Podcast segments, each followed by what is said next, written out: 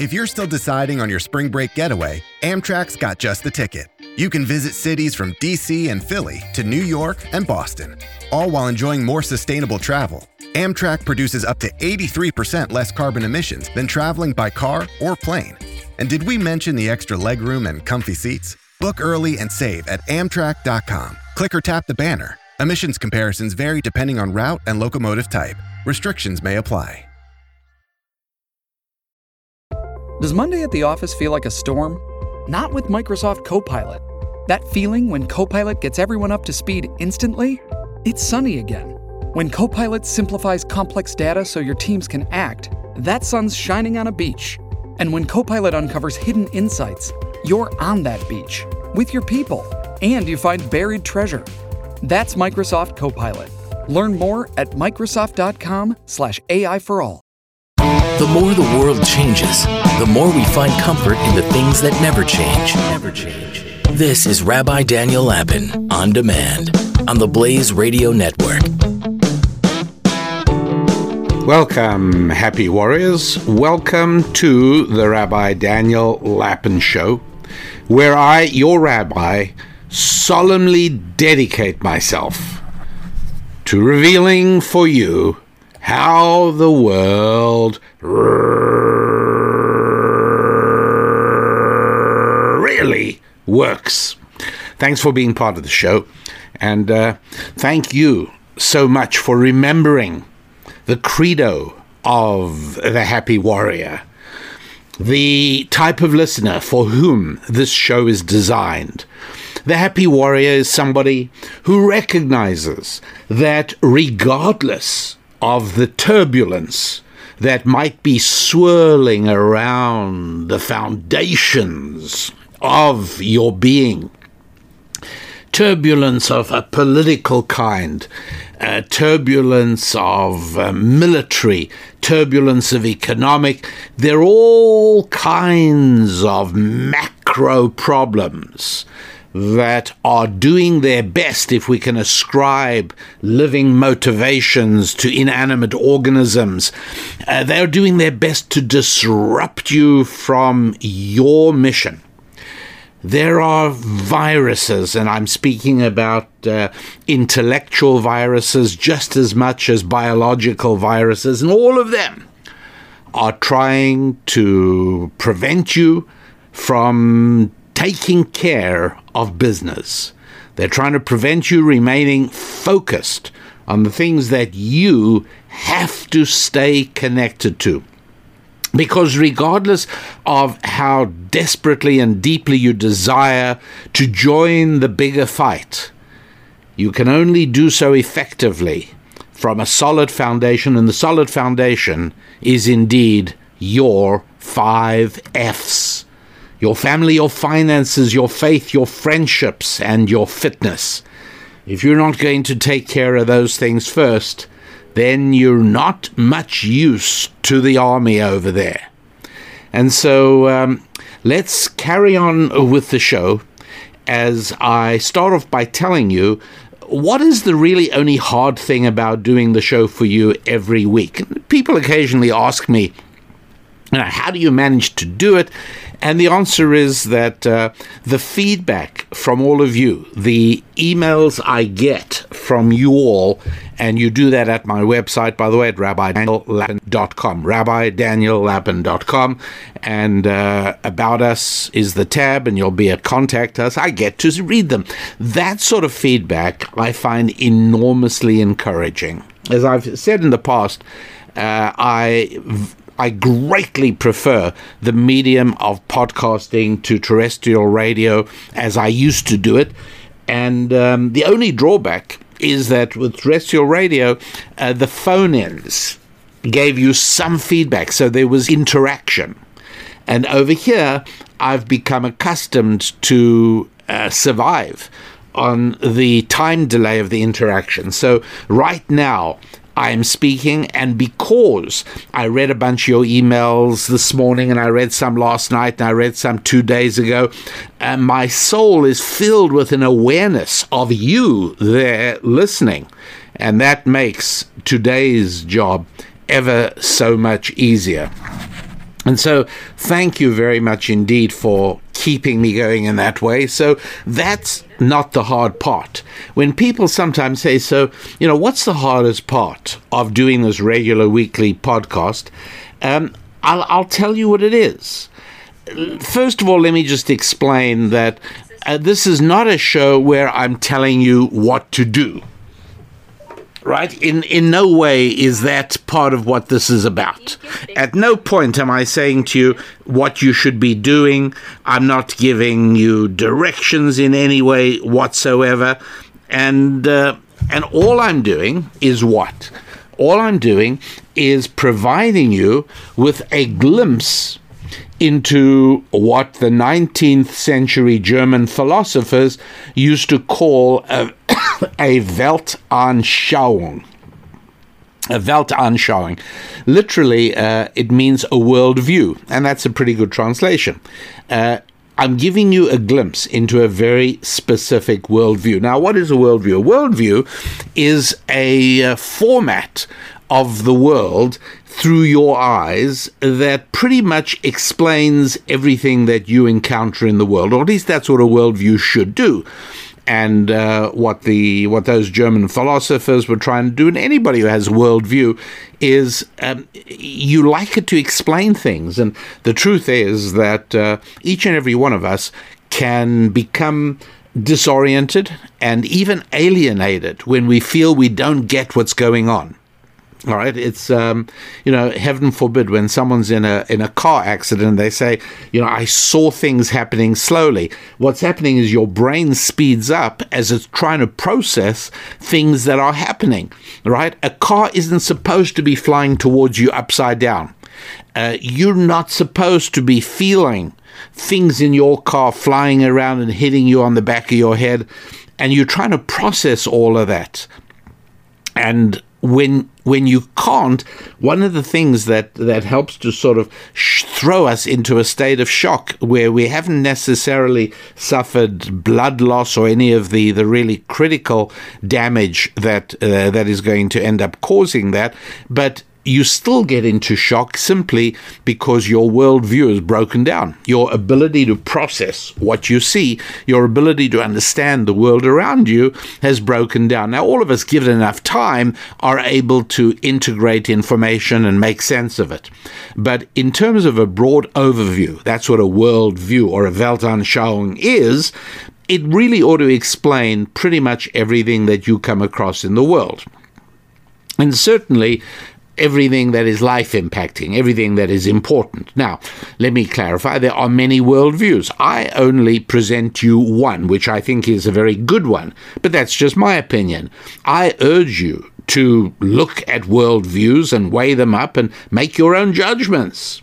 So uh, there is the worldview of a deeply religious, uh, Quran believing um, Islamic a devotee. All right. I'm not going to use the word uh, radical or anything like that because it just uh, I'm just not sufficiently familiar with Islamic theology to to step into that uh, area. I'm not going to do that. But I'm going to say that uh, Islam provides a worldview. How do I know without knowing the theology? Because it wouldn't have attracted the deep commitment of so many people if it didn't provide a worldview. All right.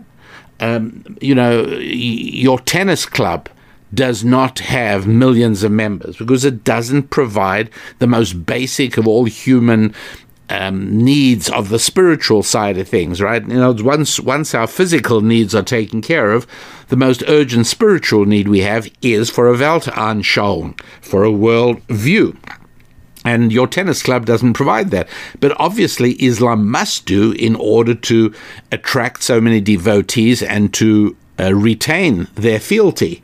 So there's no question about it. There's such a thing called the Islamic worldview, in which the rise and fall of the West makes sense, and in which uh, uh, the the role of oil under Arab sand makes sense, and so it is with uh, with every other thing about the world. If you look at it through Muslim eyes, it absolutely makes sense. Um, then you've got a worldview that I think of as Marxist, communistic, progressive. Well, those are just differences of degree. but um, uh, that is a worldview. Now, there are fall, there are failures in the Muslim worldview. I'm not going to go into what they are, but there are aspects of the Muslim worldview that are incorrect.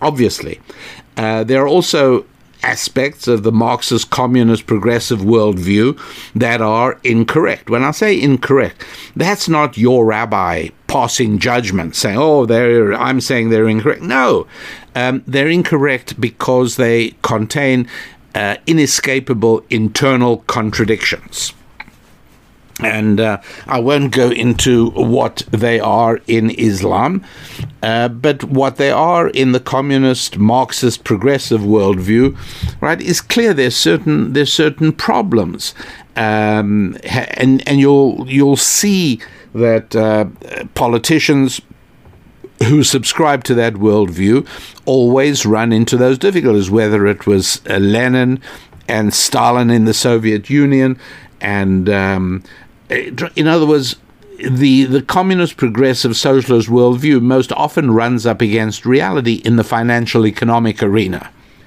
And that's where um, even the most ardent and committed Marxist, communist, progressive believer has to scratch his head and, and struggle to find a way to reconcile contradictions, which ultimately do not reconcile because the worldview contains with it fundamental uh, problems within it that are uh, irreconcilable, and uh, and so. Um, uh, you know, there's such thing as the worldview of the Bushman in the Kalahari Desert in Namibia, Southwest Africa. Um, he has a worldview by the way, as an aside here, let me recommend that when you're in the mood for just a delightful little movie, it's 40 years old for heaven's sake. It's been around for the longest time, so maybe you've seen it, but it's called The Gods Must Be Crazy.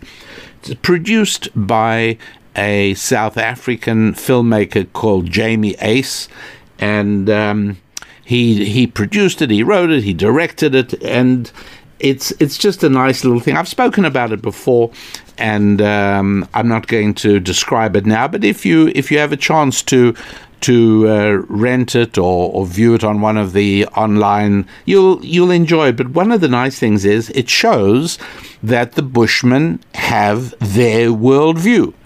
And when a pilot drops an empty Coke bottle out of his light airplane and those bottles were robust, you know. It fell to the ground and didn't break, and one of these bushmen picked it up. His worldview explained why this shiny glass object, the likes of which he's never seen before, suddenly put in an appearance. His worldview explained it, and it's so interesting to see. By the way, uh, what one of the things that I find entertaining is that um, uh, from time to time, I'm when there are movies I find interesting, I want to find out what the uh, Marxist progressive communist worldview says about those movies. And one of the easy ways of doing it is just to read the New York Times book, re- uh, the New York Times movie review, and uh, and there you get it, no problem. Well, what they said about the gods must be, they said a whole lot, but the um, the thing I'll just catch now is the film is patronizing towards Bushmen. What and this what does this even mean, right? Patronizing. What does that mean? I, I truly don't know what the critique of patronizing means in the context of that movie, but I presume that what the movie does, uh, and it very clearly does do this, is contrast uh, Western culture and Bushman culture, or, if you like, contrast Western worldview with the Bushman worldview. And it goes without saying that a Western worldview is more uh, uh correctly replicative of reality than a Bushman worldview is.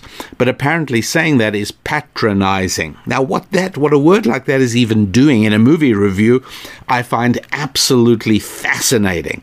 But um, anyway, there it is. Uh, intent on on pursuing that line of thinking. By the way, I did see that uh, cultural anthropologists have condemned the movie and um, and then I, I, I thought I should probably also just mention a cultural anthropologist. Okay, please don't for a moment let anybody try and uh, persuade you that a cultural anthropologist is a scientist. It isn't. It isn't at all. Cultural anthropology is pure politics, and uh, and today the uh, the field has been twisted into just another arm, a propaganda arm for the communist Marxist uh, progressive worldview. Um, I've I've spoken in the past about a very great uh, cultural anthropologist of the first part of the 20th century called Joseph Daniel Unwin, U N W I N, Unwin. And one of the best proofs that the field has been co opted to become the propaganda arm of the Marxist progressive communist worldview uh, project is that um, they have cancelled Joseph Daniel Unwin. So you can go into the university today. You'll you'll be hard pushed to find his books in the anthropology library on most universities just because they don't like what he had to say. I've spoken about him in previous podcasts. And uh, and one of the main things I don't like about him is that he points out that of the 5,000 extant cultures in the world, and he really did study them, that's what he devoted his life to, the um, only requirement for a culture to succeed and become a civilization is monogamous marriage. Well, needless to say, uh, that is not terribly popular. So, um, anyways, um, you know, science means that you can show anybody the, the reality. If somebody, if I want to show that 3 plus 2 equals 5, I don't care if you're a bushman from Namibia or, or you're a uh, Mongol from the Asian steppes, it doesn't matter. With as long as we have a common language, we can sit down and look at three pebbles and then add two pebbles, and we'll both agree that there are five pebbles at the end if we don't, we'll just make sure that we are both relying on the base 10 numbering system and that you're not on the base 7 and I'm on the base 10. But when we've clarified that we're on the same numbering system, that is then a provable statement. So this is mathematics, it's science, it's easy. I can prove that ice is colder than fire right? Or if we don't have agreed upon uh, words to describe those sensations, we can simply say, uh, all right, let's put our hands close to the fire. The sensation we feel is woggly. And um, now let's put our hands on ice, and the sensation we feel is wiggly. And so, wiggly and woggly are at opposite ends of the temperature scale, and so it goes. These are things that uh, people will agree on. But I assure you that there's nothing in the field of cultural anthropology that we all agree on. And um, that's one of the reasons we know it's simply not a science at all. And uh, if there is no comprehensive framework of reality, in other words, a worldview, then it's very difficult for there to be humor. What I'm trying to say is that if a tramp slips on a banana peel, it's sad. You know, it's it's it's it's, it's pathetic. But when a pompous politician slips on a banana peel, it's funny. Now, if that social hierarchy doesn't exist, then neither does the humor of one of those situations. It's only because there is a standardized framework that defines the worldview of the people within that culture that we can have humor.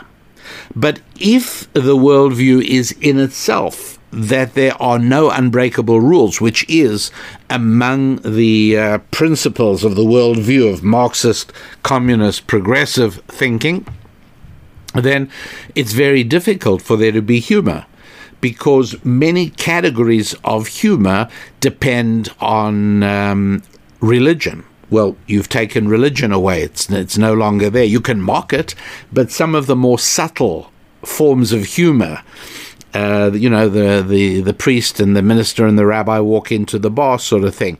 But if there aren't any priests or ministers or rabbis, then that form of humor has completely gone away. Um, there's a form of humor that revolved around, well, scatological bathroom or sexual humor.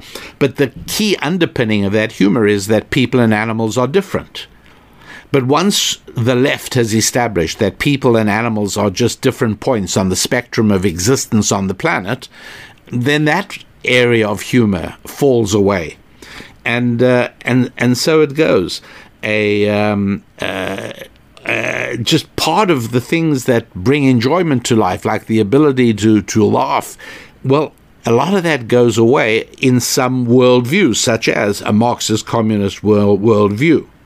Now, my own worldview is a biblical worldview through the eyes of ancient Jewish wisdom. And this has informed generations, generations of Jews. Um, it's, it's guided the people of Israel in good times and in bad times.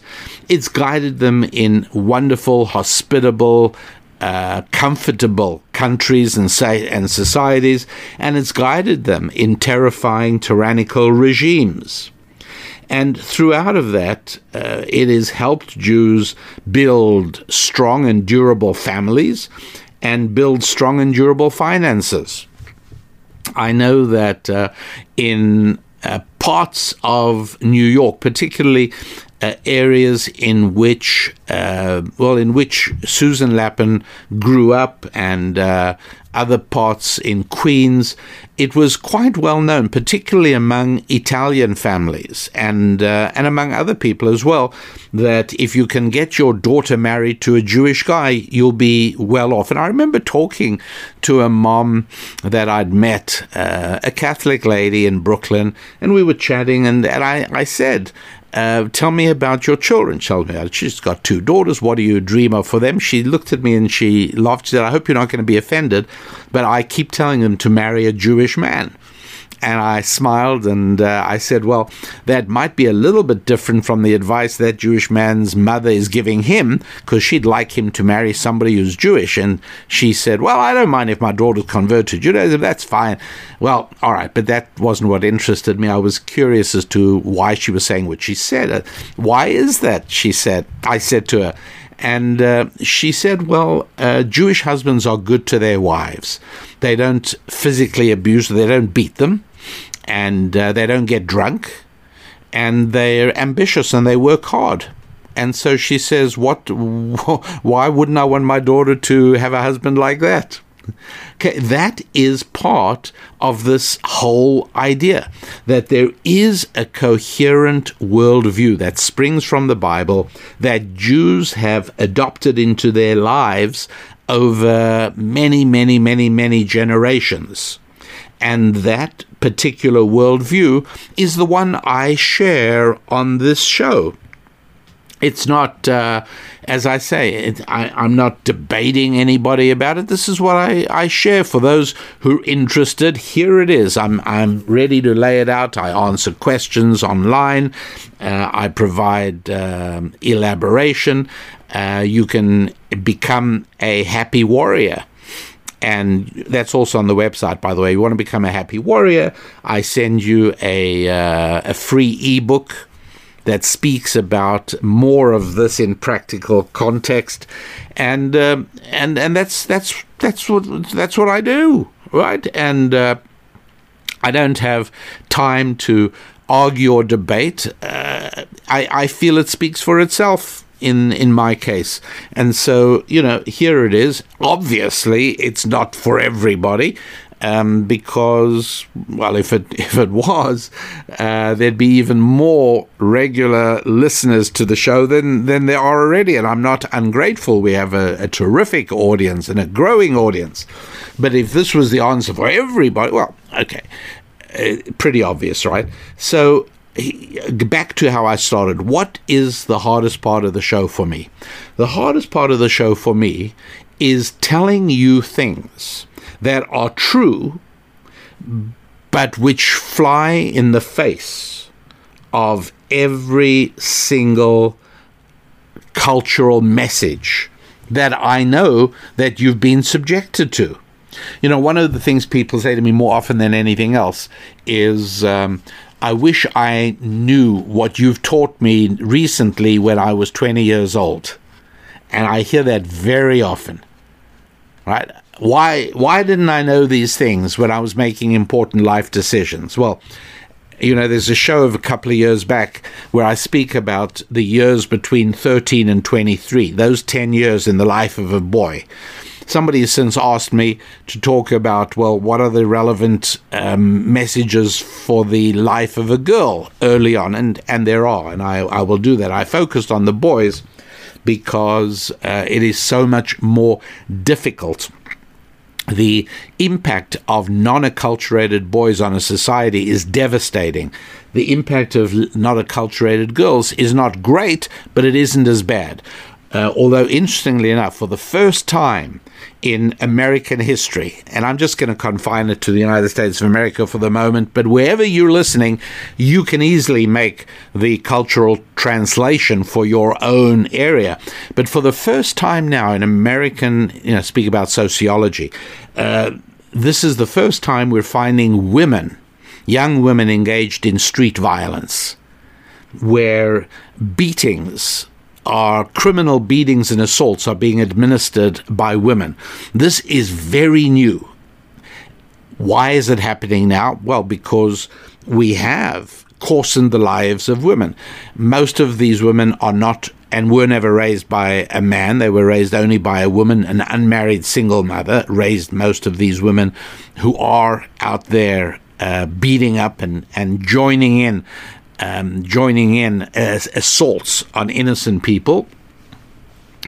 Find a fresh take on a fall getaway to Wilmington, North Carolina and beaches. Enjoy hiking trails in a state park, fresh seafood with a side of live music, and fall festivals galore. Then live it up along the Riverwalk in Wilmington's historic downtown. With three island beaches, Carolina, Kure, and Wrightsville, and a vibrant downtown, you get the best of the Carolina coast all in one place. Plan your fall getaway at WilmingtonandBeachesVacation.com uh, you know, right now, uh, I see it happening a lot in New York area to people of Asian descent, and um, this is the the result. After you've got uh, several generations of women raised by single moms, you've got several generations of women who've been told that taking the life of an unborn baby is not significant at all, and eventually the message does seep in and you find out that you have created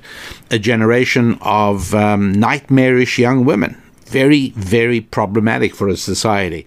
Now, it takes quite a while for that uh, damage to, to develop. The damage to a society by unacculturated men happens far more visibly and far more um, rapidly. And so, obviously, for many years already now, we have seen that um, how much damage is being wreaked on the streets of society by young males who did not get a proper 10 years between the ages of 13 and 23. So, um, so telling you things that are true, but are completely at odds with everything you've heard and everything you've been told, okay. Uh, it's a problem because most of us are disposed to believe authority again, the world becomes a very uncertain and perhaps even frightening place if we if we believe that even authority is unreliable which at the moment increasingly large numbers of people in the United States of America are beginning to believe that authority is unreliable. The authorities. That phrase is found very often in European newspapers. Um, the body was left until the authorities could arrive, you know, things like that. Um, you're starting to see it more in the United States as well. But. Uh, to some extent, and, and I think there's some credibility to this, and that is that uh, the authorities are all very much on board the COVID train. And I think part of that is because it helps to restore the power of authority. So just when people were beginning to say to themselves, you know, I just don't know if you can really trust the media. I don't know if you can really, can you really trust the, the political system? Along comes COVID. My goodness, right? All you have to trust is the governor and the state government and the mayor. And the newspapers are telling you how many people died of COVID in the last 24 hours. Well, yeah. Uh, I, I, I can see that for authority, those who see themselves and are in fact a part of the authority structure of society, okay, yeah, they actually do say, yeah, this this is a good thing. We've we've got to keep this COVID stuff going because it helps people remember they need us to be in charge. Do you remember all the dire predictions when the year 2000 was going to come around? America was going to stop, the buses wouldn't work, the power would go off, computers would stop operating. And uh, one of the very disturbing discoveries to authority uh, on January the 1st, 2020, was that, you know what? People actually can manage pretty well by themselves if everyone takes care of his own bus and his own computer and his own job, pretty much everything worked. There was no problem, even though computers hadn't been designed to automatically switch into 2000. No problem. It all worked fine. And it's a very uncomfortable feeling if you're in authority to discover that those you see yourself in authority over can manage without you. Look, on a, on a very minor level, and this is not a negative thing at all, but parents Uh, have authority over their children. It is meant to be that way. It works better. The world functions when that exists. One of the damaging things of a Marxist, communist, progressive worldview is that it endeavors to strip parents of their authority over their children. It endeavors to give children equal power as the parents and there are many different ways in which it seeks to do that, but uh, to, to drive a wedge between parents and children and to erode the traditional family structure and to undercut the authority of parents over children, very much a part of the communist, progressive, um, Marxist worldview. But uh, when most parents go through this when your children reach a certain age and they've they they flex their muscles and they stretch their wings and all of a sudden you realize you don't have authority over them now if you've done a great job you don't mind because you're proud of the decisions they make but if it's a little uncertain, it's a very disturbing time for parents to discover they have no authority over their children anymore. And um, it's exactly like that for people who have a deep yearning to wield power over other people. Right? And it's a very, very seductive feeling. Uh, it is one of the nice things of being a parent. I'll, I'll tell you, it's it's a reality. Being, we say, well, it's wonderful being responsible for all these beautiful little people. Being responsible means having power and control and authority over them, which you're supposed to have. I'm not criticizing it at all. It's good. Parents are supposed to wield authority over their children. Doesn't mean it doesn't feel nice. It does, and that's why you miss it when it goes away. Well, it's exactly like that with political power. It's exactly like that with military power. It's exactly like that with uh, economic power. The ability to wield power over other people is um, is very very appealing, very seductive, and you do everything you can to preserve and protect that power if you have it. And so. Uh, one of the reasons, you know, people sometimes say to me, you know, you're a little bit of a you're a COVID denier, which, by the way, is the usual um, the usual phrase. You're a climate change denier. Where this came from is because. Uh, in a way with which I d- disagreed vehemently at the time, many Jewish organizations tried to turn Holocaust denial into a crime. They succeeded in places like Canada and places like Germany. I believe I'm correct on that, and uh, if I'm wrong, you'll some of you will correct me. But I believe in both those countries, it is a crime people go to jail for denying the Holocaust. So, freedom of speech, the very thing that Jews always used to stand for, freedom of speech and uh, no censorship, gets put aside when it came to this particular sad issue. And anybody uh, who who questions whether six million Jews died by at the hand of the Nazis during the 20th century. is a Holocaust denier.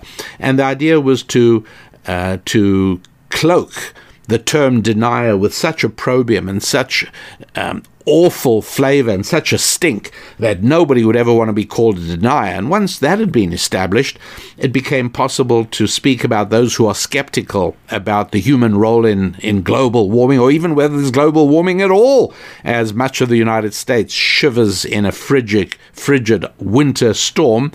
Um, to do so is to be called a climate denier.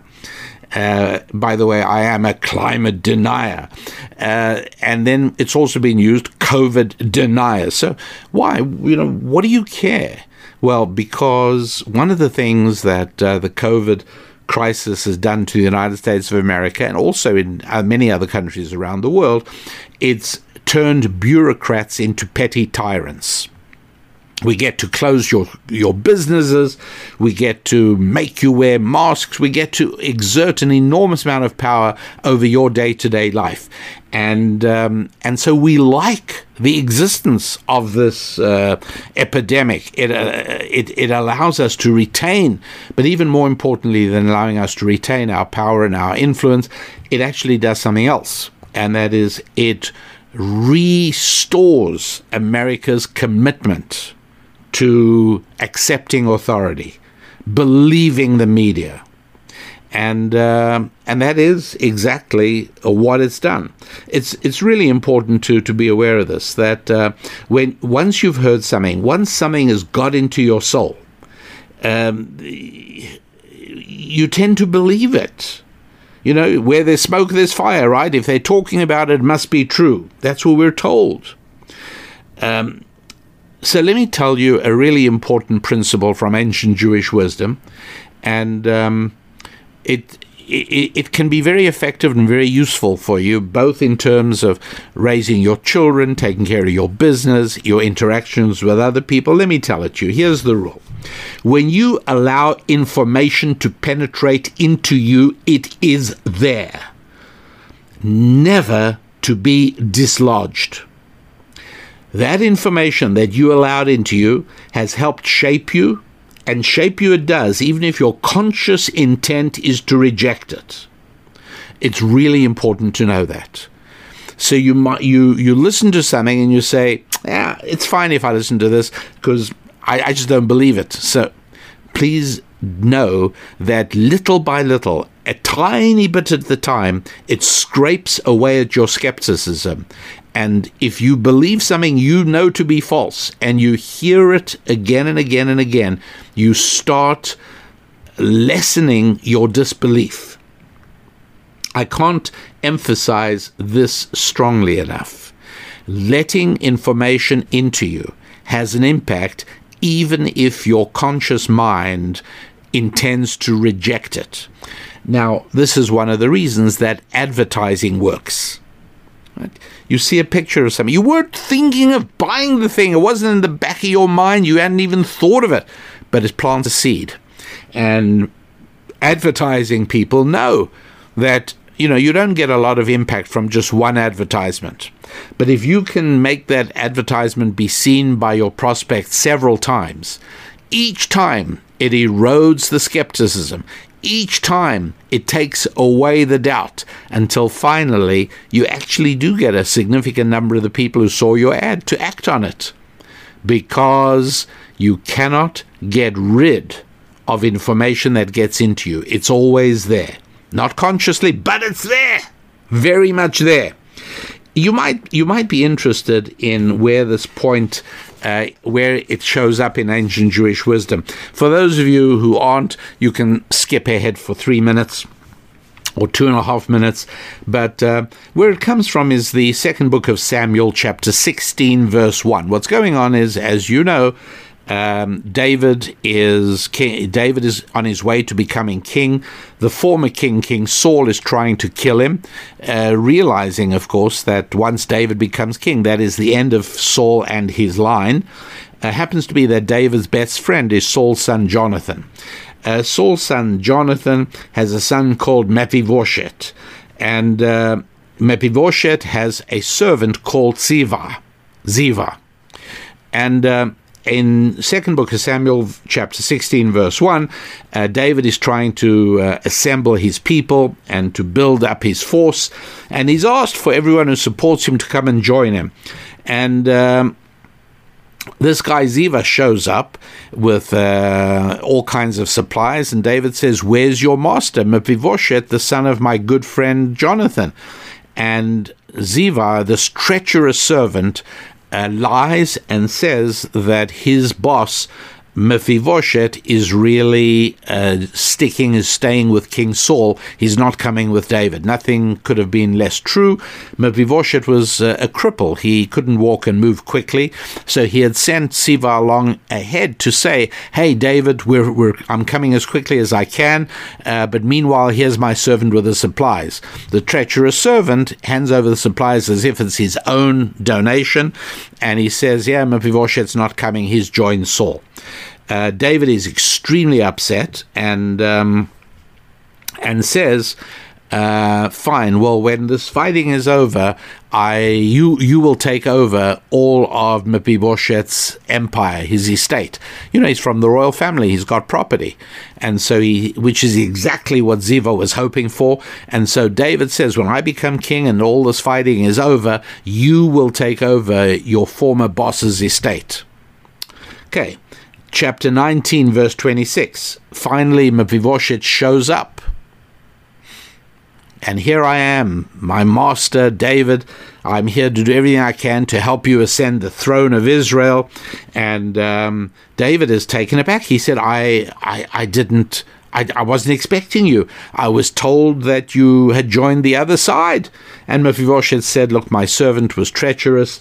He lied. He told you that I wasn't. It's not true. How could you even doubt me for a moment? Of course I'm with you as my father is with you. You know that.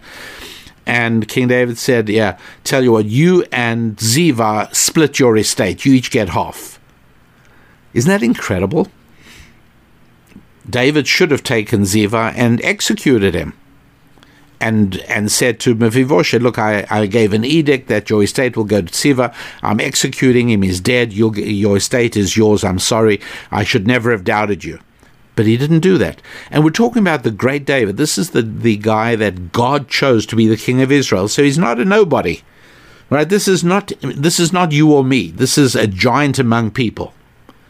A person of, of huge greatness.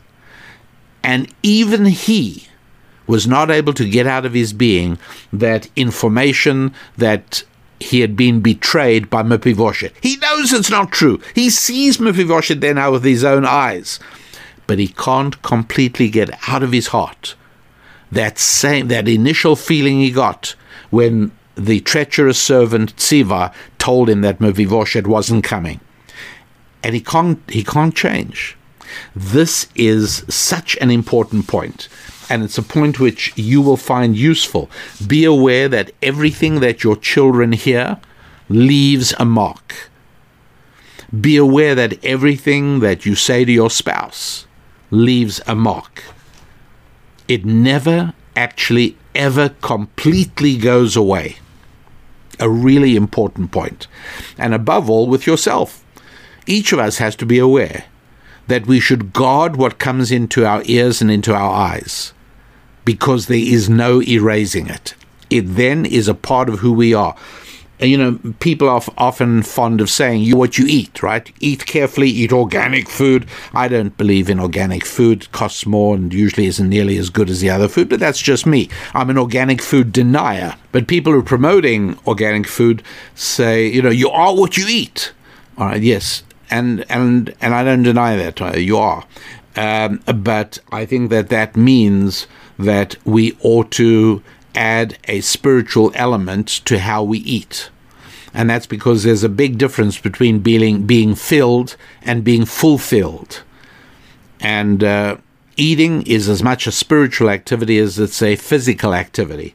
That's why we have things like comfort foods, and that's why a bond is formed between a mother and a child when the child nurses the mother, and uh, that is why uh, we correctly identify many eating disorders as psychological, having to do with the soul at origin. Uh, eating is a spiritual as much as it is physical. If eating was only about getting enough nutrition for your body, then you could just pop tablets. But the very fact that there are dozens of food cooking um, chef programs on television. The whole thing of the preparation of food is is surrounded with mystery and, and importance. And there's locally sourced foods and imported foods. There's a whole uh, list of things that have to do with eating. If eating was only about sustaining the body, well, then nobody would care about that. That's not what it's about. Just just eat. But it isn't. Food is meant to provide and works best when it provides spiritual as well as physical sustenance. And if you are a materialist, if you reject the idea of a spiritual reality, well, then you are depriving yourself of uh, a great deal of the benefit of the process of eating. That's why we enjoy a meal better when it's with friends, and we enjoy a meal more when it's not emptying a can into our mouths, but we sit at a table with crockery and cutlery and a tablecloth. Uh, all of these have to do with the spiritual aspect of eating. Saying a blessing before a meal or after a meal and after a meal, these are spiritual parts of it. What's the point of it? Well, the danger is that without that, uh, you don't seek to be fulfilled, you only seek to be filled. And that means that uh, obesity waits around the corner because if you're going to eat and eat and eat and eat in the hope of reaching a state of satiation, it never comes because part of what you're looking for is spiritual satiation as well as physical. And you can't possibly reach that feeling of satisfaction if you've banished the spiritual, if you depend only on the physical. So, uh, yeah, um, spiritual is very much an important part of the process of eating as well. So, so that's why it makes sense to say uh, we are what we eat. Sure, that's true. Uh, but we are also what we hear and what we see, just as much. And it's very much worthwhile being aware of that and uh, taking it into account in terms of how we eat and how we uh, how what we eat, what we see, how we see it, what we hear, the information we allow ourselves to see um, whether it's in entertainment or whether it's in news media, uh, filtering what we get is worthwhile thinking about only because you have to know that the effect stays. You know, there are certain chemicals, I think arsenic is one of them, I may be wrong, but there are certain chemicals that never leave the body. And so they do tend to accumulate. And um, uh, some of them are toxic. So some toxic things you take in very small quantities, they pass through you, they're gone. But the ones that that linger and stay in the body, uh, that's a different story. Now they accumulate and it can become very problematic. Well, everything you hear, everything you see, all that information, all that data does remain and it accumulates. So just be aware of that. Now, as I said, this is one of the hard things about my job, right? Because I know that what I've just told you is initially, it sounds bizarre because a lot of the information you get is materialistic in origin. And um, if uh, somebody would say, Give me scientific proof that what you've just said is true, I would say, um, give me proof that your refrigerator or your freezer is keeping food fresh using an oven thermometer. And you say, well, it's the wrong instrument. An oven thermometer won't move if you put it in the freezer. You need a freezer thermometer. And I say exactly the same. So to ask me to prove this using the instrument of science, uh, of course, that doesn't work. Science can't prove everything. Science is very limited. Science describes things, it can't even explain everything but it certainly can't prove uh, certain things. Um, if it could, we'd be able to develop scientific instruments that could predict which people would fall in love with which other people, and it would predict which people are honest and which people are not. These are not uh, physical things, they can't be measured with science. They're spiritual. And for spiritual things, uh, they can only be measured by a spiritually sensitive human being.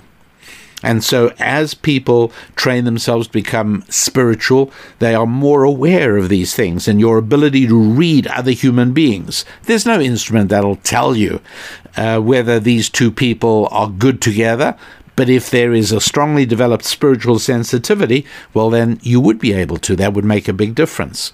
And uh, there's no instrument that can tell if such a such a person is honest. But again, if you've spent time developing spiritual sensitivity, so you're a balanced person, aware and understanding of both the physical and the spiritual, well, then that's pretty good. That's not bad at all. That is how it works and uh, it's well it's well worthwhile being aware of that. So that's the hard part of my job, telling you things like what I've just told you, while at the same time uh, realizing that um, it's it's it flies in the face of of what all the propaganda to which we're all subjected all the time. At any rate, that is as far as uh, we're going to be able to go. Uh, actually, you know, I'll tell you something else that uh, I am going to talk about this more, not not in this show, but in a in a future, in an upcoming show quite soon again an example of something that's really hard. But let me i'm going to spell this out. I'm just going to tell it to you. I'm not giving you the reasons. I'm not giving you the explanations.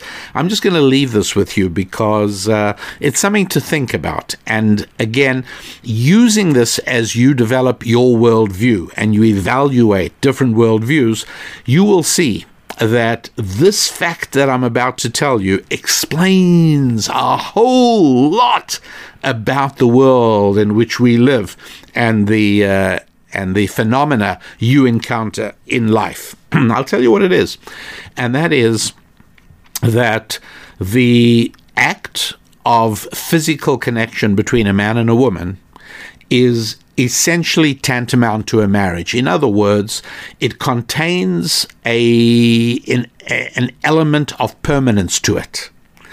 Um, if you've ever heard people saying, you know, you never forget your first experience, your first occasion of being physically intimate with a, uh, a person of the opposite gender, yeah, why why would you? How could you? It makes perfect sense for people in that situation. Yeah, of course you remember. Why not? It was a marriage.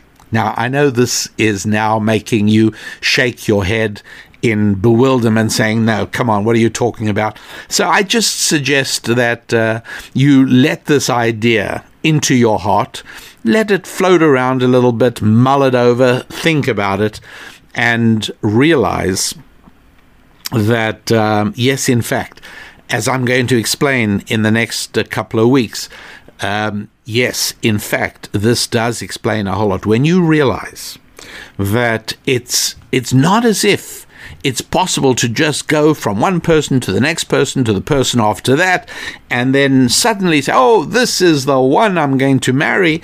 Um, it's actually not like that. The first person is still in your bedroom, as it were. Okay? I know this is this can be disturbing, obviously, because uh, most of us um, have lived lives, and this is just part of the human condition. Most of us have lived lives that uh, we would do differently if we had a do over and we knew then everything we now know, right? Um, and so these things are, are, sometimes painful, but just because something is painful doesn't mean we should reject it from our thinking, because at least it helps us become wiser people moving forward, more use to our families and our friends and our associates. So um, just think about that idea. Uh, it's it's a powerful and shocking one, but think about it and uh, love to hear your reactions if and when you do be in touch by email at rabbidaniellapin.com, which is also where you can sign up to become a happy warrior. And so please go ahead and do that also and get your free copy of The Holistic You. It's an ebook that I've prepared for people who do wish to further their journey down the road of being a happy warrior. So until we're together next week, my dear friends, thank you for being part of the Rabbi Daniel Lapin Show. I thank you very much indeed for recommending it to other people. You've been doing a fabulous job on that. A lot of you must have been doing it because the numbers prove it, and I appreciate it very much. And um, and so I uh, I wish you a wonderful week of strong and productive relationships with your faith, with your family, with your finances, with your friendships, and with your physical fitness. I'm Rabbi Daniel Lapin. God bless.